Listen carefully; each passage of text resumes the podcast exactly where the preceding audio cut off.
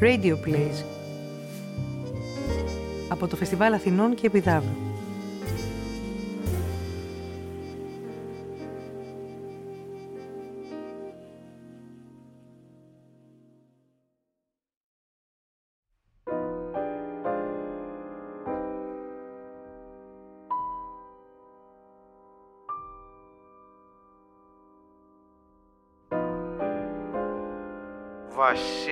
Βασίλη Δανέλη Καλώς όρισες στην κόλαση γλυκιά μου. Ένα ραδιοφωνικό φιλμ νουάρ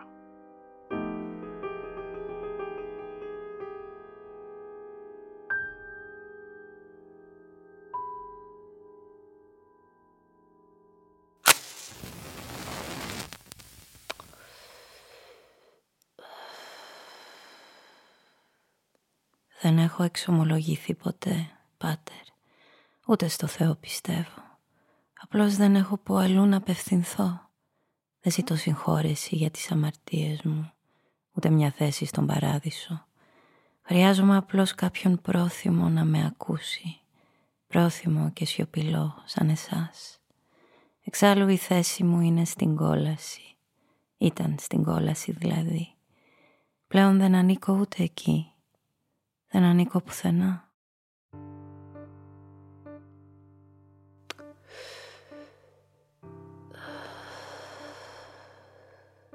Όταν ανοίγουν οι πύλες του Blue Hell, οι μελωδίες του ξεχύνονται από τα βάθη του κάτω κόσμου στο πεζοδρόμιο και καλούν τους περαστικούς να τον επισκεφτούν. Όποιος το τολμήσει πρέπει να κατέβει τη μεγάλη πέτρινη σκάλα που οδηγεί στον προθάλαμο της κύριας αίθουσας. Εκεί κάποτε θα συνοεντούσε εμένα να τον περιμένω με το καλύτερο χαμόγελό μου που, συγγνώμη για την έκφραση πάτερ, θα κόλαζε μέχρι και εσάς. Δεν θα σας αδικούσε κανείς πάντως. Δεν είναι λίγοι εκείνοι που έπεσαν θύματα της γοητείας μου.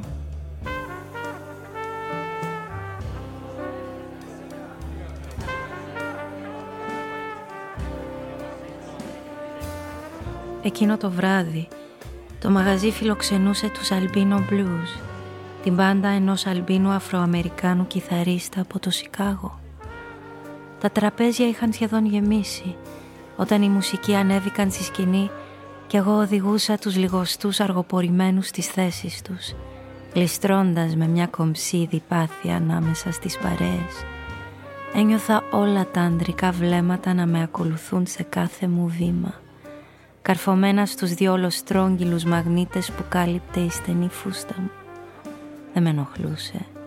Ίσα ίσα με κολάκευε.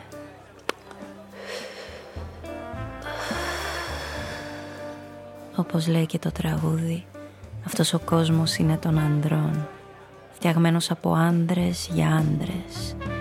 Αν μια γυναίκα θέλει να επιβιώσει πρέπει να είναι σκληρή και κοινική το εύθραυστο θηλυκό που τρέχει στην αγκαλιά του αρσενικού προστάτη του ξεσπώντας σε κλάματα είναι ένα πλαστό πρότυπο που σκαρφίστηκαν οι μισογίνιδες για να ισχυροποιήσουν ακόμα περισσότερο τη θέση τους στην κοινωνία που δόμησαν όπως ήθελαν. Εγώ πάλι προτιμούσα να είμαι κυνηγός. Μια κυνηγός που αμφισβητούσε τις παραδοσιακές ισορροπίες ανάμεσα στα δύο φύλλα που διεκδικούσε όσο περισσότερα μπορούσε να κερδίσει. Και σε αυτή τη μάχη με τα υπόλοιπα αρπακτικά χρησιμοποιούσα όλα τα όπλα που διέθετα. Το χαμόγελο, τα στήθη και η γλουτή μου ήταν τα κυριότερα. Έφτασα σε ένα τραπέζι στο βάθος της αίθουσας. Ο άντρας που με ακολουθούσε το είχε ζητήσει ειδικά. Κράτηση για έναν μου είχε πει, τονίζοντας την τελευταία λέξη, και ύστερα είχε προσθέσει «Θα ήθελα κάποιο ήσυχο τραπέζι, κατά προτίμηση εκείνος στο βάθος του μαγαζιού, μακριά από τη σκηνή και τα φώτα». «Καλωσορίσατε στην κόλαση του Blue Hell». Του έδειξα τη θέση του και χαμογέλασα. Εκείνος ξεκούμπωσε το σακάκι του και κάθισε. Πρόσεξα το ριγέ γυαλιστερό γυλαίκο που φορούσα από κάτω. Ετοιμάστηκα να κάνω μεταβολή. Σε ευχαριστώ που το κανόνισες. Τράβηξα τις άκρες των χιλιών μου λίγο περισσότερο, τόσο ώστε να φανεί ελάχιστα η ολόλευκη οδοντοστοιχεία μου. Το ξέρεις πως έχεις ωραίο χαμόγελο, Άλεξ.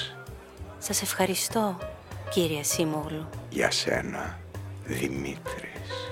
Είπε έναν τόνο πιο σιγανά, με μια ελαφριά χειρονομία του δεξιού του χεριού. Στο μικρό δάχτυλο έλαμψε ένα μεγάλο βαρύτιμο δαχτυλίδι και στο παράμεσο μια χρυσή βέρα. Ήταν η δεύτερη φορά που ερχόταν στο Blue Hell, αλλά εκείνο το βράδυ δεν είχε φέρει μαζί την παχουλή γυναίκα που τον συνόδευε στην προηγούμενη επίσκεψή του. Ελπίζω να απολαύσεις το πρόγραμμα, Δημήτρη.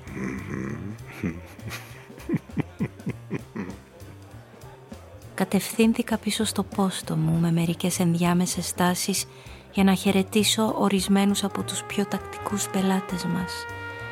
Οι περισσότεροι ήταν μεσήλικα ζευγάρια που τους άρεσε να συνδυάζουν το δείπνο τους με ζωντανή μουσική.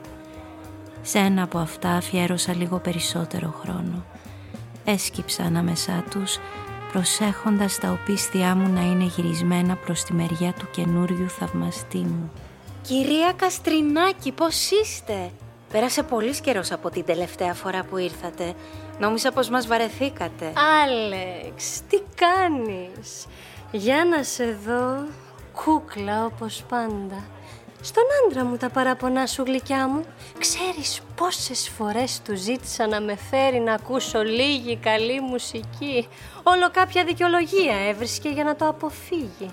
Μην παντρευτείς ποτέ κορίτσι μου, όλοι οι άντρες έτσι είναι. Μέχρι να σε τουμπάρουν θα κάνουν τα πάντα. Ύστερα σε βαριούνται. Ώστε έτσι κύριε Καστρινάκη μας αποφεύγετε. Απευθύνθηκα στον άντρα, κυρτώνοντας τα φρύδια μου σε μια ανοιχτή πρόκληση. Εκείνος έστρεψε τα μάτια του προς τη σκηνή και τακτοποίησε νευρικά μια τούφα από τα γκρίζα μαλλιά του στο πλάι. Ε, όχι βέβαια. Απλώς είναι δύσκολη η οικονομική συγκυρία και πρέπει να είμαι συνέχεια στο εργοστάσιο. Μέχρι αργά. Τα βλέπεις γλυκιά μου; Ούτε μια δικαιολογία της προκοπής δεν μπορούν να βρουν οι άτιμοι. Είναι να μην μεγαλώσεις λίγο. Ούτε να σε βλέπουν δεν θέλουν. Πόσο μάλλον να σε βγάλουν έξω. Μα τι λέτε τώρα; Μακάρι στην ηλικία σας να είμαι τόσο όμορφη. Αχ, σε ευχαριστώ κούκλα μου. Αλλά μην υπερβάλλει. Δεν υπερβάλλω καθόλου. Ο σύζυγός σας είναι τυχερός που έχει εσάς στο πλάι. έτσι είναι, έτσι είναι. Πολύ τυχερός. Λοιπόν, καλά να περάσετε απόψε. Ελπίζω να σας αρέσει το πρόγραμμα. Αλεξάνδρα. Το όνομά μου φτερούγησε δειλά από τα χείλη του. Καθόταν μόνος του στον μπάγκο του μπαρ. Τα μάτια του, δύο μεγάλες μαύρες κοιλίδες πάνω στο οχρό πρόσωπό του, συστέλλονταν και διαστέλλονταν αμήχανα. Τον χαιρέτησα με το μισό από το γνωστό χαμογελό μου. «Γεια σου Μαρία». Αλεξάνδρα. Επανέλαβε και χτένισε προς τα πίσω τα μαύρα τσουλούφια που έπεφταν στο μέτωπό του, ψάχνοντας το θάρρος να συνεχίσει την πρότασή του. Σε είδα που μιλούσες με τον τύπο εκεί πίσω. Και λοιπόν, Πρόσεξες πως σε κοιτούσε. Είναι φανερό τι θέλει από σένα. και λοιπόν, Αλεξάνδρα δεν είναι για σένα αυτός. και εσύ που ξέρεις ποιος είναι για μένα; Ό,τι δεν τόλμησαν να πούν τα χείλη του, το μαρτύρησε η κοκκινάδα που λέρωσε τα κέρινα μάγουλά του. Δεν είναι για σένα αυτός. Είναι επικίνδυνος. Κοίτα. Αυτό το γελίο γυλαίκο κάτω από το λόμαυρο κοστούμι. Το μυστήριο ύφος του. Το χοντρό δαχτυλίδι στο μικρό του δάχτυλο. Το πουρο που καπνίζει επιδεικτικά. Ο Μάριος ήταν νέος, όχι πάνω από 25, όμορφος και χλωμός, σαν άρρωστος άγγελος.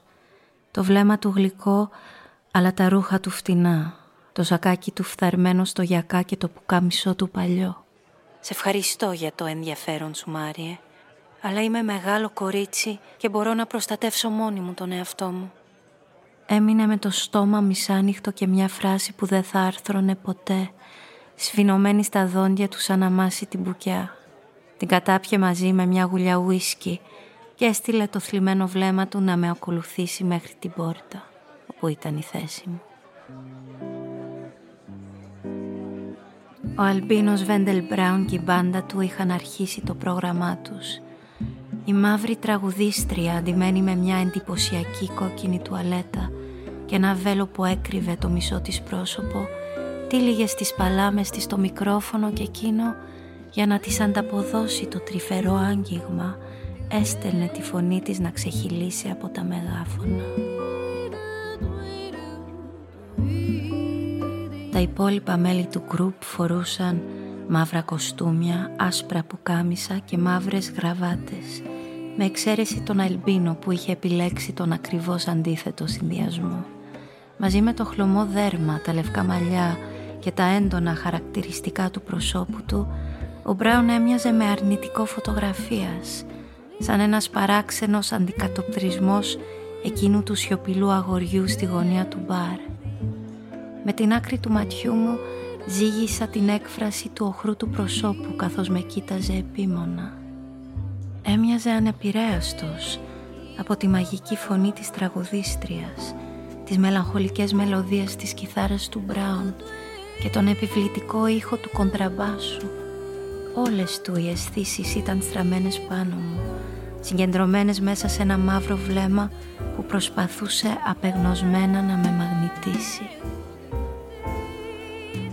Η βραδιά έφτανε στο τέλος της όταν με πλησίασε η σερβιτόρα. Έσκυψε κοντά στο αυτί μου και μου μετέφερε την επιθυμία του σύμμογλου να πιω μαζί του ένα ποτό. Κοίταξα στο βάθος της αίθουσας, καθόταν σταυροπόδι με το κορμί του γερμένο προς τα πίσω και το κεφάλι του βυθισμένο στο σκοτάδι. Περίμενα να σταματήσει η μουσική πριν σηκωθώ. Η μπάντα ανήγγειλε πως το επόμενο τραγούδι ήταν αφιερωμένο σε όλους τους παρευρισκόμενους και ειδικά σε όσους είχαν συνοδεύσει τη μουσική της με αρκετό αλκοόλ.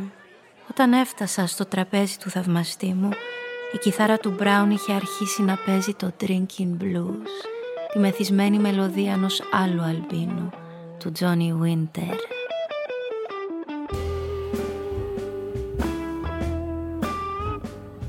Σηκώθηκε για να με υποδεχτεί.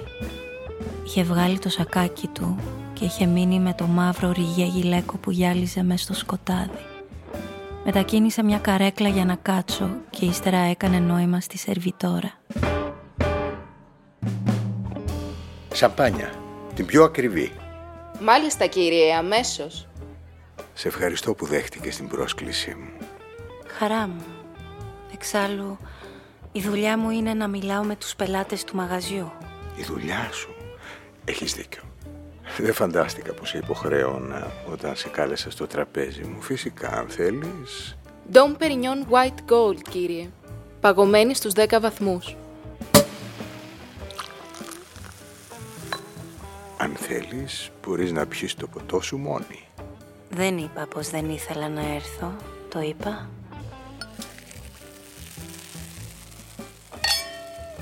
Χαμογέλασε, δείχνοντάς μου την άψογη πορσελάνινη οδοντοστοιχεία του.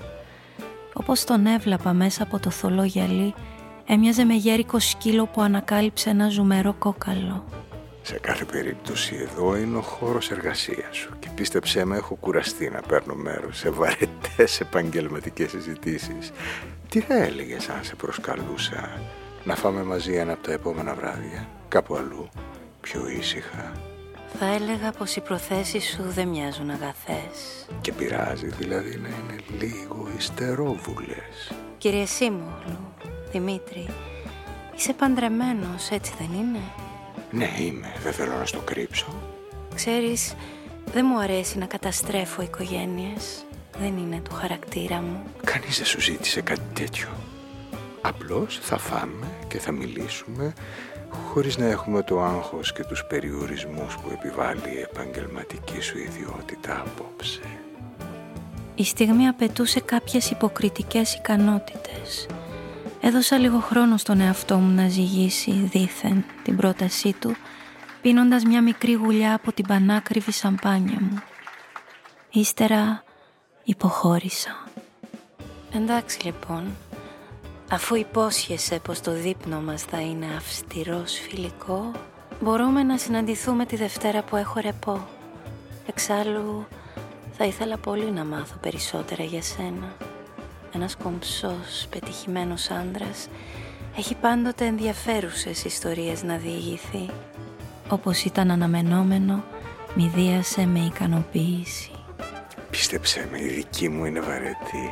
Για σένα όμως, όλο και κάποια άλλη θα σκαρφιστώ που να σε ικανοποιήσει. Επισφράγισα το ραντεβού μας με ένα πλατή χαμόγελο. Εκείνος άδειασε το ποτήρι του και καθώς το ακούμπησε πάνω στο τραπέζι άγγιξε ελαφρά το χέρι μου. Τη Δευτέρα το βράδυ λοιπόν. Θα περάσω έξω από το μαγαζί στις 9. Σε βολεύει; Σύμφωνη. Εις το επανειδήν. Απομακρύνθηκε με αργά βήματα. Άφησε ένα μεγάλο χαρτονόμισμα στο δίσκο της σερβιτόρας και βγήκε από την αίθουσα την ώρα που η μπάντα ολοκλήρωνε το πρόγραμμά της κάτω από το παρατεταμένο χειροκρότημα του κοινού.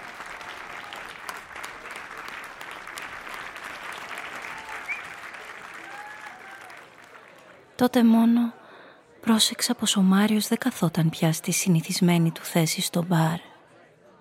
Αφού καληνύχτησα και τους τελευταίους πελάτες, έναν πλούσιο πενιντάρι αγκαλιά με μια φτηνή εικοσάχρονη, χαιρέτησα όσους έμειναν πίσω να καθαρίσουν και βγήκα στο δρόμο. Καληνύχτα, Άλεξ. Ο Πέτρος, ο γεροδεμένος πορτιέρης που στεκόταν στην πόρτα του μαγαζιού, μουρμούρισε όπως κάθε βράδυ μια καληνύχτα και από μέσα του ευχήθηκε να περάσει την υπόλοιπη νύχτα μαζί μου. Τι να κάνουμε όμως, άλλες ευχές πιάνουν και άλλες όχι. Σαχούλευα την τσάντα μου για να βρω το κλειδί του αυτοκινήτου και έτσι δεν τον πρόσεξα που με πλησίασε. Στο αδύναμο φως της λάμπας του δρόμου έμοιαζε ακόμα πιο οχρός από ό,τι ήταν στα αλήθεια. Με τρόμαξες, Μάριε. Συγγνώμη, δεν το ήθελα. Ε, εσύ, ας την ήσυχη. Ο βρυχυθμός του Πέτρου συνοδεύτηκε από μια απειλητική κίνηση προς το μέρος του Μάριο. Τον σταμάτησα ακουμπώντας την παλάμη μου στο φουσκωμένο στήθος του. Εντάξει, Πέτρο, δεν υπάρχει πρόβλημα. Η έκφρασή του μαλάκωσε καθώς έστρεψε τα μάτια του στο πρόσωπό μου. Είσαι σίγουρη; Μπορούσα να νιώσω το δέρμα του κάτω από το πουκάμισο να παίρνει φωτιά στα σημεία που ακουμπούσαν τα ακροδάχτυλά μου. Καθυστέρησα λίγο περισσότερο από όσο χρειαζόταν μέχρι να τα απομακρύνω από πάνω του και του χάρισα ένα από τα χαμόγελά μου. Το είχε κερδίσει με την αξία του. Ναι, σε ευχαριστώ. Ό,τι πεις σου. Καληνύχτα. Άλεξ. Πριν φύγει έριξε μια αγριεμένη ματιά στο Μάριο, φορτισμένη με την αυτοπεποίθηση του κυρίαρχου αρσενικού. Μόλις μείναμε οι δυο μας, το χλωμό αγόρι τράβλησε μια συγνώμη. Με συγχωρείς, δεν ήθελα... Δεν πειράζει. Θέλεις να με συνοδεύσεις μέχρι το αυτοκίνητό μου; Περπατήσαμε αμήλυτοι στα υποφωτισμένα στενά μέχρι το σημείο που είχα παρκάρει. Ξεκλείδωσα την πόρτα του αυτοκινήτου μου. Λοιπόν, γιατί με περίμενες στο δρόμο; Ήθελες κάτι; Ναι, να απολογηθώ για τη συμπεριφορά μου προηγουμένως. Έχεις δίκιο. Είσαι αρκετά μεγάλη για να επιλέγεις μόνη σου με ποιον θα κάνεις παρέα. Δεν έπρεπε να σου μιλήσω έτσι. Απλώς, να... Τα λόγια είχαν σκαλώσει στο λαιμό του σαν να είχαν βγάλει αγκάθια. Τα μάτια του με παρακαλούσαν να τον βοηθήσω με κάποιον τρόπο. Κύρτωσα τη μία πλευρά των χιλιών μου και ύστερα έσκυψα για να κάτσω στο κάθισμα πίσω από το τιμόνι. Απλώς ενδιαφέρομαι για σένα. Ψιθύρισε στην πλάτη μου. Τον κοίταξα με συμπόνια. Ήταν ο Στιμούλης και οι ντροπαλοί τρόποι του τον έκαναν γοητευτικό, αλλά δεν μπορούσε να μου προσφέρει τίποτα. Θέλεις να σε πετάξω κάπου; Όχι, σε ευχαριστώ. Έχω αφήσει τη μηχανή μου έξω από το μαγαζί. Εντάξει, Μάρια. Καληνύχτα. Καληνύχτα. Αλεξάνδρα.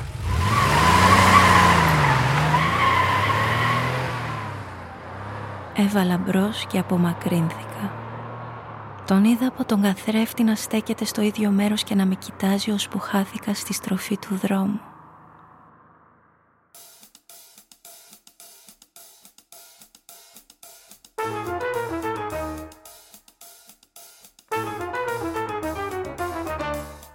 Η ώρα ήταν 9 παρα 5 βράδυ Δευτέρας.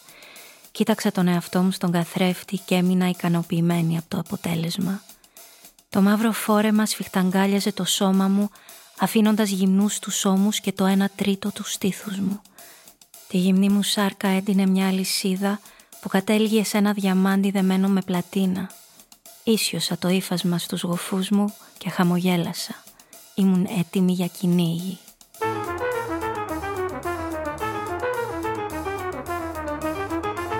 Στις εννιά ακριβώς ήταν εκεί. Μου έριξε μια λέμαργη ματιά καθώς έμπαινα στη θέση του συνοδηγού αλλά πάτησε τον γκάζι χωρίς να κάνει κανένα σχόλιο. Μισή ώρα αργότερα καθόμασταν στο τραπέζι που είχε κλείσει σε ένα από τα πιο ακριβά εστιατόρια των βορείων προαστίων. Καθώς ξεκούμπωσε το σκούρο μπλε σακάκι του, φάνηκε από μέσα ένα σκούρο γκρι καρό γυλαίκο. «Σου αρέσουν πολύ τα γυλαίκα», παρατήρησα, ενώ το καρσόνι γέμιζε τα ποτήρια μας με το πανάκριβο κρασί εισαγωγής. Πράγματι, τα θεωρώ κομψά. Εσύ τι λες; Εξαρτάται ποιος τα φοράει. Τα μάτια του, σφινωμένα στις στενές κόγχες τους, έλαμψαν άγρια. Το παρουσιαστικό του, γκρίζα κοντοκουρεμένα μαλλιά, μάγουλα αυλακωμένα από βαθιές ρητίδες και καλοδιατηρημένο σώμα αντιμένο με σινιέ ρούχα, φανέρωνε ένα γέρικο αρπακτικό που είχε μάθει να κατασπαράζει όποιο θύραμα έβαζε στόχο. Ήξερε όμως να κάνει υπομονή μέχρι να βρεθεί κατάλληλη στιγμή για να ορμήσει. Η κουβέντα μας κύλησε ευχάριστα. Την περισσότερη ώρα με ανούσιες ιστορίες, πασπαλισμένες με διάσπαρτα υπονοούμενα. Ταυτόχρονα άντλησα πολύτιμες πληροφορίες για την οικονομική κατάσταση και τις επαγγελματικές του δραστηριότητες. Η βραδιά ολοκληρώθηκε με έναν εσπρέσο για μένα και ένα λιμοντσέλο για εκείνον.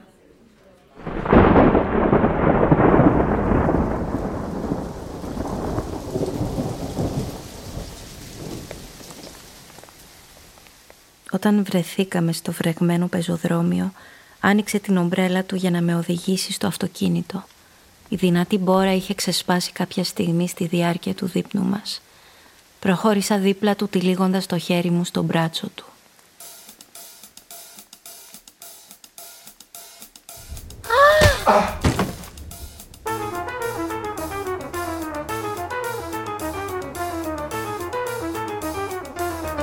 Η δεύτερη αναπάντεχη εμφάνισή του συνοδεύτηκε από ένα βίαιο ξέσπασμα. Είχα προλάβει να αφήσω μια κραυγή που έκανε τον σύνοδό μου να στραφεί προς την κατεύθυνση που κοιτούσα στρώνοντας το σαγόνι του στη γροθιά του Μάριο. Το χτύπημα που δέχτηκε έκανε τον Σίμογλου να παραπατήσει.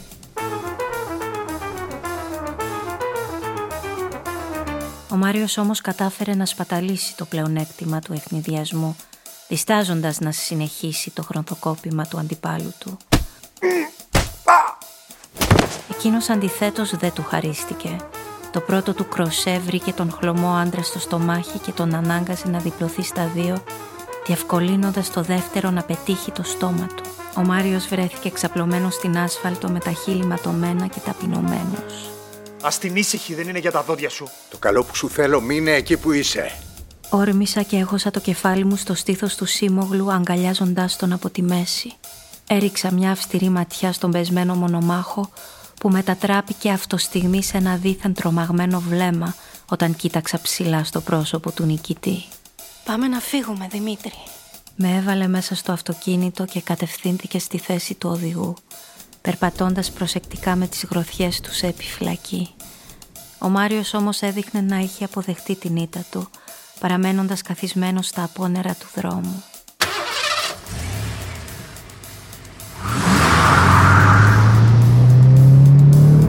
Καθώς απομακρυνόμασταν, τον είδα να φωνάζει το όνομά μου μες στη φροχή.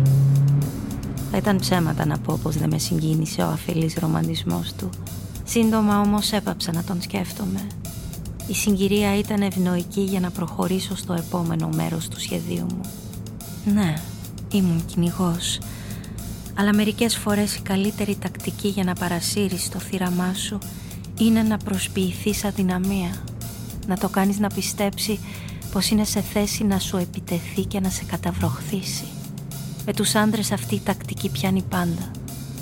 Το μυαλό τους, δηλητηριασμένο από τις ιδεολειψίες περί ισχυρού και αδύνατου φίλου, δεν τους αφήνει να συνειδητοποιήσουν την παγίδα, παρά μόνο όταν βρίσκονται ανάμεσα στα σαγόνια σου. Σε παρακαλώ, πήγαινε με μέχρι το σπίτι μου. Φοβάμαι μήπως αυτός ο παλαβός μου έχει στήσει καρτέρι. Μην ανησυχείς γλυκιά μου. Δεν θα τον αφήσω να σε πειράξει.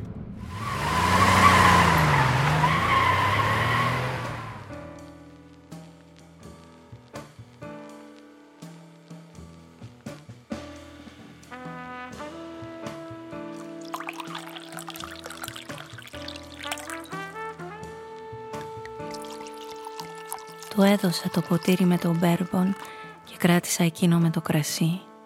Έβαλα έναν δίσκο να παίζει και κάθισα δίπλα του, περβολικά κοντά του, ώστε οι μυροί μας να κολλήσουν μεταξύ τους. Δεν χρειάζονταν πολλά λόγια. Και οι δύο ξέραμε γιατί ήμασταν εκεί. Τα δόντια του δάγκωσαν τα χείλη μου, τα χέρια του ψαχούλεψαν το σώμα μου και ο καβάλος του φούσκωσε, έτοιμος να ρηχτεί στη μάχη. Δεν θα σβήσεις το φως. Τραβήχτηκα από την αγκαλιά του. Σηκώθηκα, άνοιξα το φερμουάρ και άφησα το φόρεμα να πέσει στους αστραγάλους μου. Είσαι σίγουρος πως δεν θέλεις να βλέπεις; Αντί για απάντηση άφησε ένα μου γκριτό. Η υψηλή συγκέντρωση τεστοστερόνης και αδρεναλίνης στο αίμα του τον οδήγησε σε ένα πρωτόγονο ξέσπασμα όπου η δύναμη σχεδόν βία υπερίσχυσε οποιασδήποτε άλλης τεχνικής. Τότε ο Μάριος πραγματοποίησε άλλη μια απρόσμενη επίσκεψη. Στο μυαλό μου αυτή τη φορά. Τα θλιμμένα μάτια του στήχιωσαν τη σκέψη μου. Με κλιπαρούσαν να σταματήσω να χαραμίζομαι σε ψεύτικες αγκαλιές. Έκλεισα τα βλέφαρα για να τον αποδιώξω. Έπρεπε να παραμείνω προσιλωμένη στο στόχο μου, να δώσω την καλύτερη παράστασή μου. Όσο και αν προσπάθησα όμως, το μελαγχολικό του βλέμμα συνέχισε να με παρακολουθεί, κρυμμένο στην κρίζα ζώνη μεταξύ συνειδητού και ασυνείδητου. Ο επιβίτορας ολοκλήρωσε το έργο του με έναν άγριο βρυχυθμό, σαν λιοντάρι που διαλαλεί την πρωτοκαθεδρία του στο βασίλειο της ζούγκλας. Ύστερα σοριάστηκε στο πλάι μου.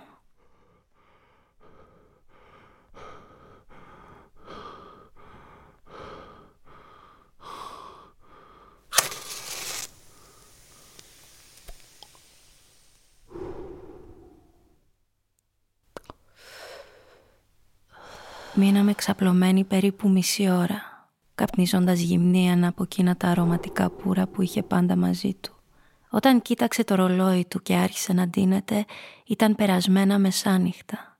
Τον αποχαιρέτησα με ένα χαμόγελο και ένα υγρό φιλί. Περίμενα μερικά λεπτά για να βεβαιωθώ πως δεν θα επιστρέψει και έπειτα πλησίασα στο μπαρ. Έβαλα άλλο ένα ποτήρι κρασί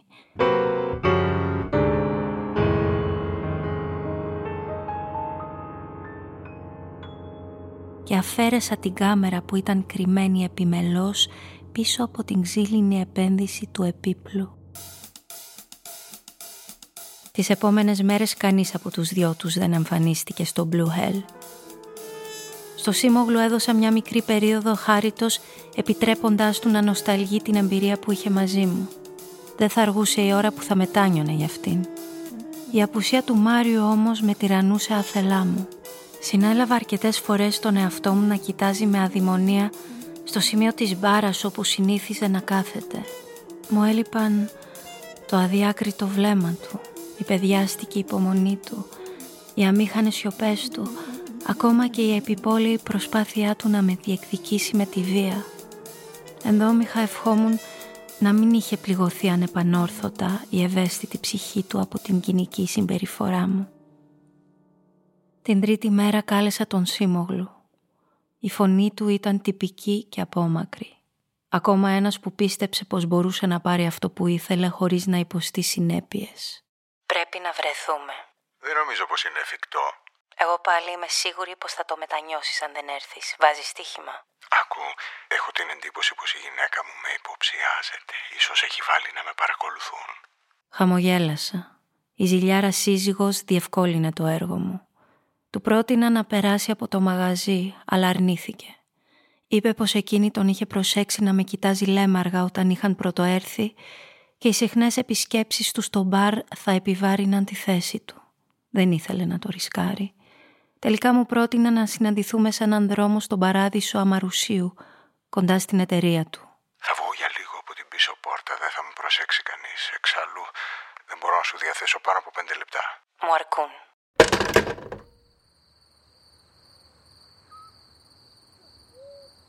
Περίμενα στο σημείο που μου είχε υποδείξει, στις παρυφές ενός καταπράσινου αλσίλιου, λίγα μόλις μέτρα μακριά από την πολύ βοή Κηφισίας. Εμφανίστηκε με δέκα λεπτά καθυστέρηση. Λοιπόν, τι θες, δεν έχω πολλή ώρα. Δέκα χιλιάδες ευρώ. Με κοίταξε μέσα στα μάτια και μου χάρισε ένα χαμόγελο που έσταζε ηρωνία. Έβγαλα το CD από την τσάντα μου.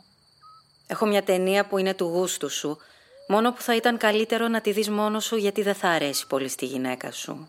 Το πήρε σιωπηλό στα χέρια του και αναστέναξε. Μόνο δέκα χιλιάδες, αυτή είναι η ταρίφα σου. Για αρχή, μετά βλέπουμε. Τώρα μάλιστα, έτσι είναι κάπως καλύτερα. Χαμογέλασε πλατιά. Ένιωσα τον κίνδυνο στη ραχοκοκαλιά μου, όπως το άτυχο ζώδι αισθάνεται την παρουσία του κροκόδιλου, ελάχιστα δευτερόλεπτα πριν πεταχτεί δίπλα του με τα τεράστια σαγόνια του ανοιχτά. Δεν πρόλαβα να αντιδράσω. Έσπασε το συντή στα δύο και μου το πέταξε στα μούτρα. Έπειτα ένιωσα τα δάχτυλά του να τυλίγονται γύρω από το λαιμό μου σαν ερπετά έτοιμα να με πνίξουν. Με τρόμαξες προς στιγμή. Θα ήταν κρίμα να έχω χάσει τόσο χρόνο για μια ψηλή κατζού. Πολύ κρίμα. Τώρα άκουμε προσεκτικά. Έχεις μία μέρα διορία για να μου φέρεις όλα τα λεφτά που έχεις βγάλει από τους εκβιασμούς. Όταν λέω όλα, εννοώ μέχρι την τελευταία δεκάρα και τις κασέτες μαζί και μην προσπαθήσεις να με κοροϊδέψεις, γιατί... Κατάλαβες; Προσπάθησα να γνέψω θετικά, αλλά η λαβή του είχε ακινητοποιήσει το κεφάλι μου. Δεν άκουσα;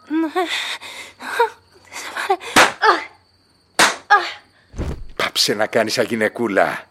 Με άρπαξε από τα μαλλιά και με σήκωσε όρθια. Ούρλιαξα, αλλά ένα πολύ δυνατό χτύπημα στο πρόσωπο διέκοψε την κραυγή μου στη μέση. Βούλωστο. Λοιπόν, έχεις μία μέρα. Αν δεν είσαι εδώ αύριο τέτοια ώρα θα το μετανιώσεις πικρά και να ξέρεις πως δεν μπορείς να ξεφύγεις όπου και να πας θα σε βρω. Με πέταξε στο πεζοδρόμιο σαν σκουπίδι και έφυγε περπατώντας αργά χωρίς να κοιτάξει πίσω του. Έμεινα πεσμένη να κλαίω.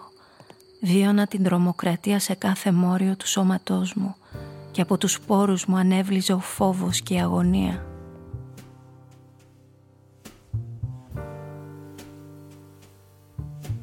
Χρειάστηκα μισή ώρα για να βρω το κουράγιο να σηκωθώ και να περπατήσω μέχρι το αυτοκίνητό μου. Όταν γύρισα το κλειδί στη μίζα όμως δεν ήξερα προς τα που να οδηγήσω. Έσβησα τη μηχανή και άρχισα να κλαίω ξανά πάνω στο τιμόνι.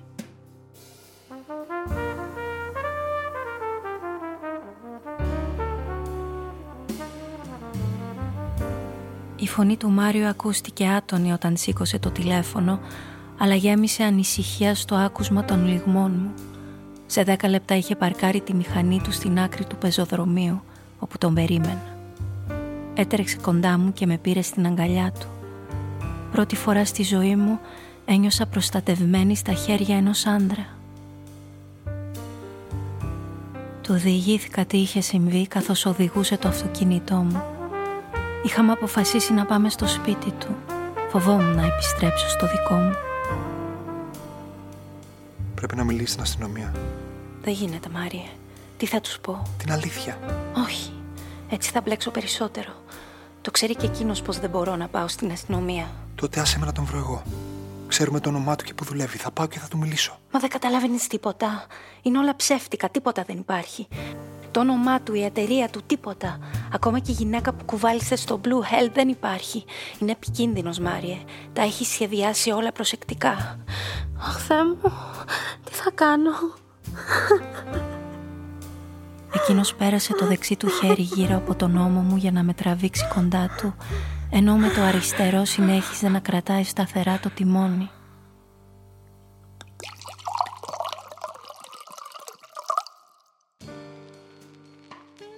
Μόλις φτάσαμε στη μικρή καρσονιέρα του, μου έφτιαξε ένα δυνατό ποτό. Το αλκοόλ χαλάρωσε το νευρικό μου σύστημα και πούλωσε κάπου στην τραυματισμένη μου αυτοπεποίθηση. Ένας λευκός γάτος έτριψε τη ράχη του στη γάμπα μου. Ο χλωμός άντρας τίναξε τα τσουλούφια του από το μέτωπο και ανέσυρε όση αποφασιστικότητα λίμναζε μέσα του. Πρέπει να φύγεις μακριά. Να φύγεις αμέσως. Θα σε πάω στο αεροδρόμιο να πάρεις το πρώτο πλάνο που θα βρεις. Σκέφτηκα για λίγο την πρότασή του. Ήταν η μόνη λογική επιλογή που είχα. Ναι, να φύγω μακριά. Δεν θα έφευγα έτσι όμως. Όχι χωρίς τα πράγματα και τις οικονομίες μου. Πού θα πήγαινα και πώς θα επιβίωνα αν εγκατέλειπα τα πάντα ξαφνικά; Πρέπει να φτιάξω μια βαλίτσα και να σηκώσω μερικά χρήματα. Δεν μπορώ να φύγω έτσι. Δεν φοβάσαι να γυρίσεις σπίτι σου; Όχι, αν έρθεις μαζί μου. Τα μάτια του εξέπεμψαν εκείνη την απροσδιόριστη μαύρη μελαγχολία τους. Σε μένα όμως ήταν ξεκάθαρο πως θα με ακολουθούσε όπου του ζητούσα.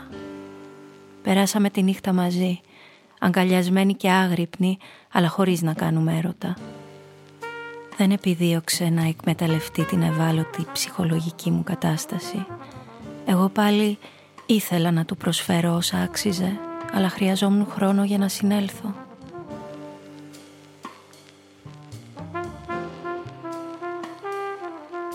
Το επόμενο πρωί με συνόδεψε μέχρι το διαμέρισμά μου.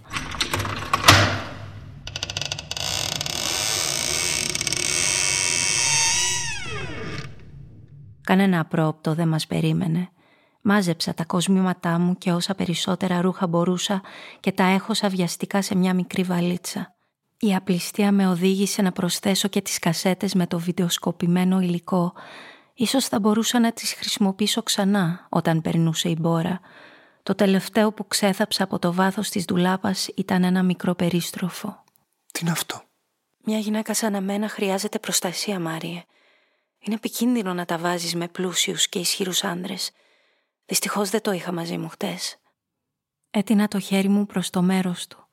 Κράτησε το όπλο αμήχανα μέσα στη χούφτα του για λίγες στιγμές και ύστερα το εξαφάνισε στη τσέπη του.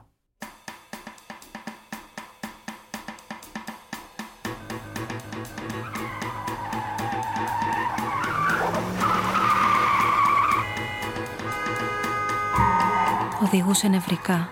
Εγώ κοιτούσα το δρόμο και τα χέρια μου ίδρωναν.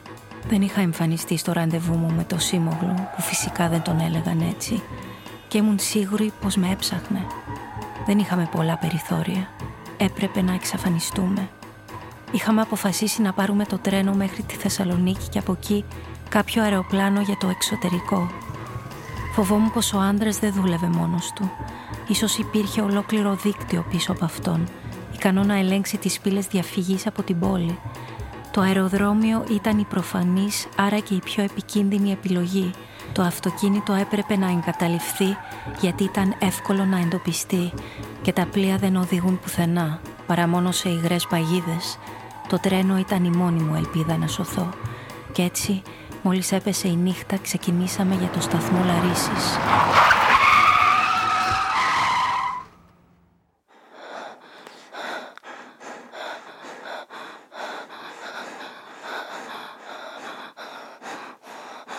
Φτάσαμε. Είχε παρκάρει σε ένα σκοτεινό παράλληλο της Ιουλιανού, ανάμεσα αχαρνών και λιωσίων. Τον κοίταξα βαθιά μέσα στα μάτια, αναζητώντας κουράγιο. Ανταλλάξαμε ένα παραταταμένο φιλί για με το συναισθηματική φόρτιση σαν να ήταν το τελευταίο και ύστερα βγήκαμε στο δρόμο.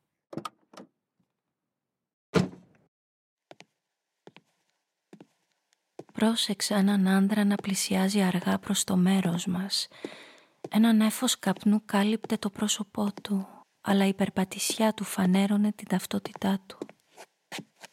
Αυτός είναι. Μας βρήκε. Ο Μάριος έβγαλε το πιστόλι από την τσέπη του και το ύψωσε με τρεμάμενο χέρι. Μπαμ! Έκανε, προσποιούμενος που σπυροβολεί και με ένα τρανταχτό γέλιο αποτείναξε τη χλωμή μάσκα του ευαίσθητου αγοριού με το θλιμμένο βλέμμα. Τη στιγμή που πέταξε το όπλο στον άλλον, μια άγρια χαρά έδινε χρώμα στα μάγουλά του και μια αρρωστημένη λάμψη λέρωσε το μαύρο των ματιών του. Στο πόρτ παγκάζ. Στη βαλίτσα θα βρεις και τις κασέτες και ένα κουτί με κοσμήματα. Ο Γκριζομάλης πήγε στο πίσω μέρος του αυτοκινήτου για να βγάλει τη βαλίτσα με τα χρήματα. Ο Μάριος με άρπαξε από το πρόσωπο. Τι έγινε, Πού χάθηκε εκείνο το αλαζονικό χαμογελάκι σου; Σε παρακαλώ. Θέλω να χαμογελάσεις. Αλεξάνδρα. Ο τόνος του δεν σήκωνε αντιρρήσεις και έβγαλε ένα σουγιά μέσα από το μπουφάν του. Προσπάθησα πολύ να χαμογελάσω, αλλά το αποτέλεσμα έμοιαζε περισσότερο με γκριμάτσα πόνου. Όχι, όχι έτσι. Θέλω να δω πάλι εκείνο το μισό χαμόγελο που είχες όταν ηρωνευόσουν το χλωμό αγοράκι που έλειωνε για σένα. Έλα λοιπόν! Τα μάτια μου θόλωσαν από τα δάκρυα, οι λιγμοί χτυπούσαν μανιασμένα το στήθος μου και η καρδιά μου, σαν ηφαίστειο, πραγματοποιούσε απανοτές εκρήξεις, στέλνοντας λάβα τρόμου σε κάθε σημείο του σώματός μου. Δεν μπορείς να χαμογελάσεις πια. Ε, δεν μπορείς. Θα σε βοηθήσω εγώ. Είδα την ασημένια λεπίδα να πλησιάζει το πρόσωπό μου. Οι οικεσίες μου δεν αρκούσαν για να τη σταματήσουν. Ένιωσα την παγωμένη γεύση της μέσα στο στόμα μου να ανακατεύεται με το καυτό αίμα που κύλησε από την άκρη των χιλιών μου. Έσκυσε το μάγουλό μου σαν χαρτί και σταμάτησε μόνο όταν το μέταλλο σκάλωσε στο κόκαλο του ζυγωματικού. Έτσι, μπράβο. Θέλω να είσαι πάντα χαμογελαστή.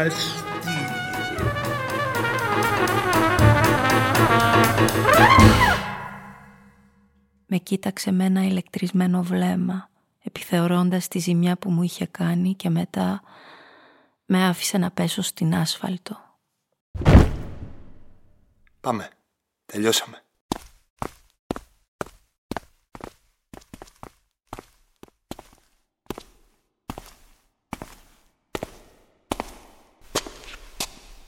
Ένα ζευγάρι καλογιαλισμένα παπούτσια σταμάτησαν μερικά εκατοστά μακριά από το πρόσωπό μου. Ο γκριζομάλης μου έριξε από ψηλά μια συμπονετική ματιά με το πουρο ακόμα κολλημένο στα δόντια του. Καλώς όρισες στην κόλαση, γλυκιά μου. Την αληθινή.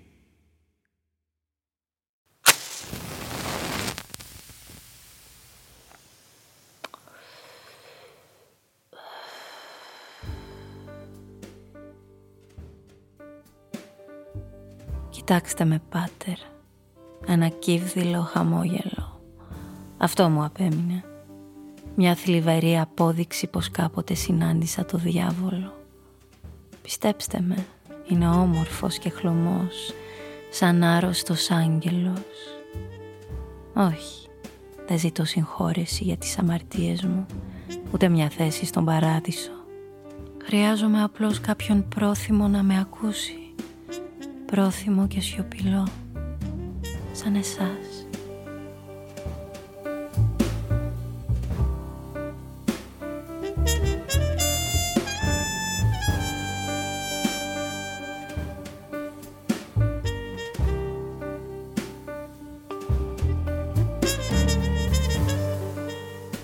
Ακούσατε το δίγημα του Βασίλη Δανέλη Καλώς όρισες στην κόλαση, γλυκιά μου. Ραδιοφωνική διασκευή και σκηνοθεσία Γιάννης Χουβαρδάς. Μουσική Θοδωρής Οικονόμου. Ακούστηκαν οι ηθοποιοί με τη σειρά ομιλίας. Άλκης της Πουλοπούλου. Ακύλας Καραζήσης. Στέλλα Βογιατζάκη. Πολύδωρος Βογιατζής. Χάρης Φραγκούλης. Άντα Πουράνη. Δημήτρης Πίτος. Έπαιξαν η μουσική. Κίμωνας Καρούντζος κοντραμπάσο. Θοδωρής Κότσιφας κιθάρα. Αλέξανδρος Δράκος Κτιστάκης drums. Θοδωρής Οικονόμου πιάνο. Ανδρέας Πολυζογόπουλος τρομπέτα. Φωνητικά Αλεξάνδρα Λέρτα. Sound Design Λέανδρος Ντούνης. Η ηχογράφηση έγινε στο στούντιο Antart. Ηχοληψία μίξη ήχου Νίκος Κόλιας. Radio Plays. Μια παραγωγή του Φεστιβάλ Αθηνών Επιδαύρου 2020.